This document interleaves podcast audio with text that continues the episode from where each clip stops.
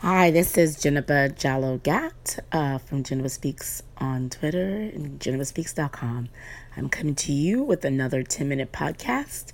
These um, are my podcasts where I offer information, tips, insights on content marketing, content uh, curation, creation, growth hacking, all things business productivity, um, and in between.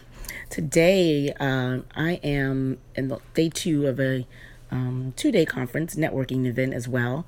So I thought suggestions and comments um, on ways you can maximize an opportunity. Okay, so a lot of people who are entrepreneurs or a lot of people who work but have side gigs or side projects that they're also incubating at the same time um, use networking events or um, events uh, around workplace events when you're gathering a lot of people in one time or conferences or seminars to um, not just gather information um, in one source or but also to connect um, and look for opportunities and meet up with people who can offer them opportunities or who they can offer opportunities to in, in terms of establishing partnerships or um, perhaps getting some collaborations done or maybe even securing clients um, for your business. Um, however, what happens is a lot of times, um, people go to these events but without necessarily being strategic or planned or they go to these events with hoping to network or hoping to opportunities and they leave with none or they don't you know they're not fruitful. They find like they went and they perhaps you know could have the time could have better been spent you know working on their business or you know um, coding or or doing some business development online or through you know working on some sort of application at the office and that it's not worth it. And i think what happens is if you go to these events there are at least certain things that you need to do and to be strategic to make sure that they're worthwhile.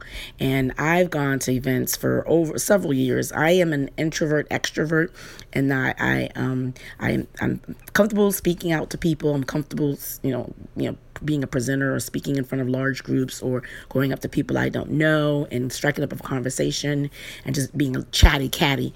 Um, so that's great because I'm an extrovert that way, even though I'm also an introvert because sometimes I recoil and don't, you know, look forward to the you know, experience or I need time to process things afterwards or you just think or plan. And so I'm also have that introverted portion of me. Um, so, sometimes I'm getting events and I'm just, you know, just don't know where to start. And so I've been flustered. But over the years, I found techniques to make sure that when I go to an event, I maximize the event and leave the event um, with having done something, having being productive. Um, because, you know, sometimes there's benefit to just being seen, but then sometimes it's not beneficial just to be seen or to say you went to an event, but it's to actual, you know, do something and have something come. So here are four ways that you can maximize an event that you attend, a, a networking event and the first thing I would recommend, the sort of thing I always try to do, is if it's a if it's a uh, event when there's a speaker or a panel and there's an opportunity to ask a question, uh, force yourself. I know for some people who are shy about public speaking, this is kind of hard, and I've always not necessarily had it easy, but I forced myself for a long time to get up and ask a question because what happened is when you get up and ask a question, that is your one opportunity to essentially introduce yourself to the entire room, everyone at the event. So you get up, you say your name, you say who you are, what you do. Then you've already told everyone who, who, you are. Then you ask your question. Hopefully, ask a very intelligent question, a very poignant question, a very relevant question. And hopefully, one of the panelists or the speaker would say, That's an excellent question. And they'll answer you. And you can sit down.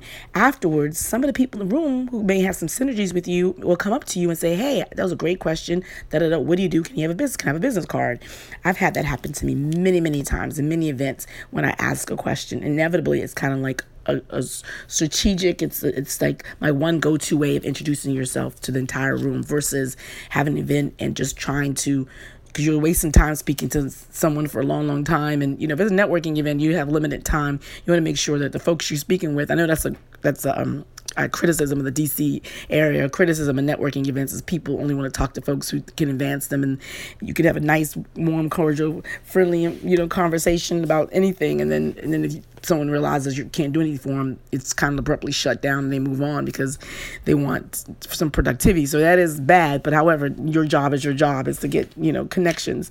So asking a question is the quickest, most efficient way to introduce yourself to everyone in the room um, without having to actually introduce yourself to everyone in the room. So that's the first thing. The second thing I'd say is go with a goal. Go with a goal of saying, when I go to this event, I want to leave with two business cards or three business cards, or I want to make establish at least one connection with someone in my industry. Um, so if you attend it going with a goal, you'll be less likely to do what a lot of people do. They'll go to a friend and they'll hang out with that friend and they'll hang out, they'll get some food and they'll chat only with that friend and they'll see another friend and they'll see another friend and they'll just, and then by the time it's time to go, they've made no new connections, have made no new relationships, and would leave the event um, sort of empty handed for the most part. Is like, you know, you came to this event for purposes of networking, but yet, um, you know, you, you leave the event having only networked with people you already know, people who are already in your circles, people who you've already established relationships with, and you know, kind of know you're, you know, they're not going to give you new ones. I mean, it may be good to catch up with someone and find out they may be doing something new in your space, and maybe they could put in a good word for you, or maybe you can apply for them. That's that's that's good, but um, you know, the odds of that is not as much. So the best thing to do is try to meet new people, and that way, um, you would know that well, I haven't only gotten one card yet. My goal is to get three cards. You'll leave your friends and try to make an effort to connect with someone else. So that's the second thing is go to an event with a goal in mind. Um, don't waste your time. the third suggestion I would say is to live tweet. And social media is really important. And I'm a great live tweeter and I try to, you know, listen attentively. I, I think I have a, a, a good knack of condensing the most important points, the salient points, most you know crucial information that someone's giving an insight because a lot of these events is where you get insights from people in your industry people who won't necessarily say these things in the media or won't necessarily let you know these little insights. And so when you share that with your network and you use the hashtag of the event everyone who's at the event who's following the hashtag who also live tweeting will retweet you. And what, you, what happens when you get retweeted is all of their followers now and everyone at the conference who are there is another way of introducing yourself to everyone else at the conference without actually standing up and asking a question. Everyone's at the conference who's following the hashtag. Everyone at home who couldn't make the conference, so it's even broader than just being at the event. This, live tweeting is a better way to get reach to, of networking to people interested in that conference and interested in the hashtag beyond just the people in the room you live tweet, you ask a question, people will retweet it. People who are looking at the hashtag would see it.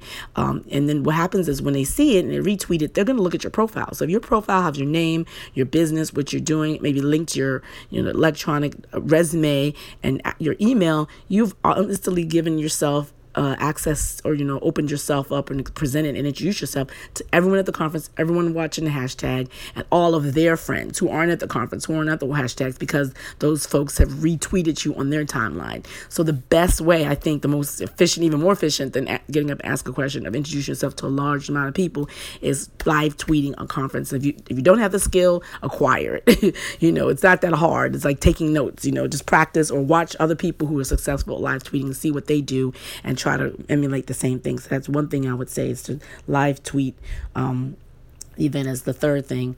Um, the fourth and last thing I think you need to do if you go to a, a, a conference, a networking event, to make it worthwhile, is to um, is to be uh, um, present in the moment um, and be attentive and actually learn and absorb what's there. Because I think sometimes we come in, we're distracted, and go in with a with a with awareness of what information you want to do, what you want to get from it, and listen for that piece of information, or listen to see if people are talking about a specific topic, and whoever is talking about that take a pointed note and uh, write down what they're saying and um, write down who those folks are and try to follow up and do some research and learn. And so you're learning from the people who are there as well.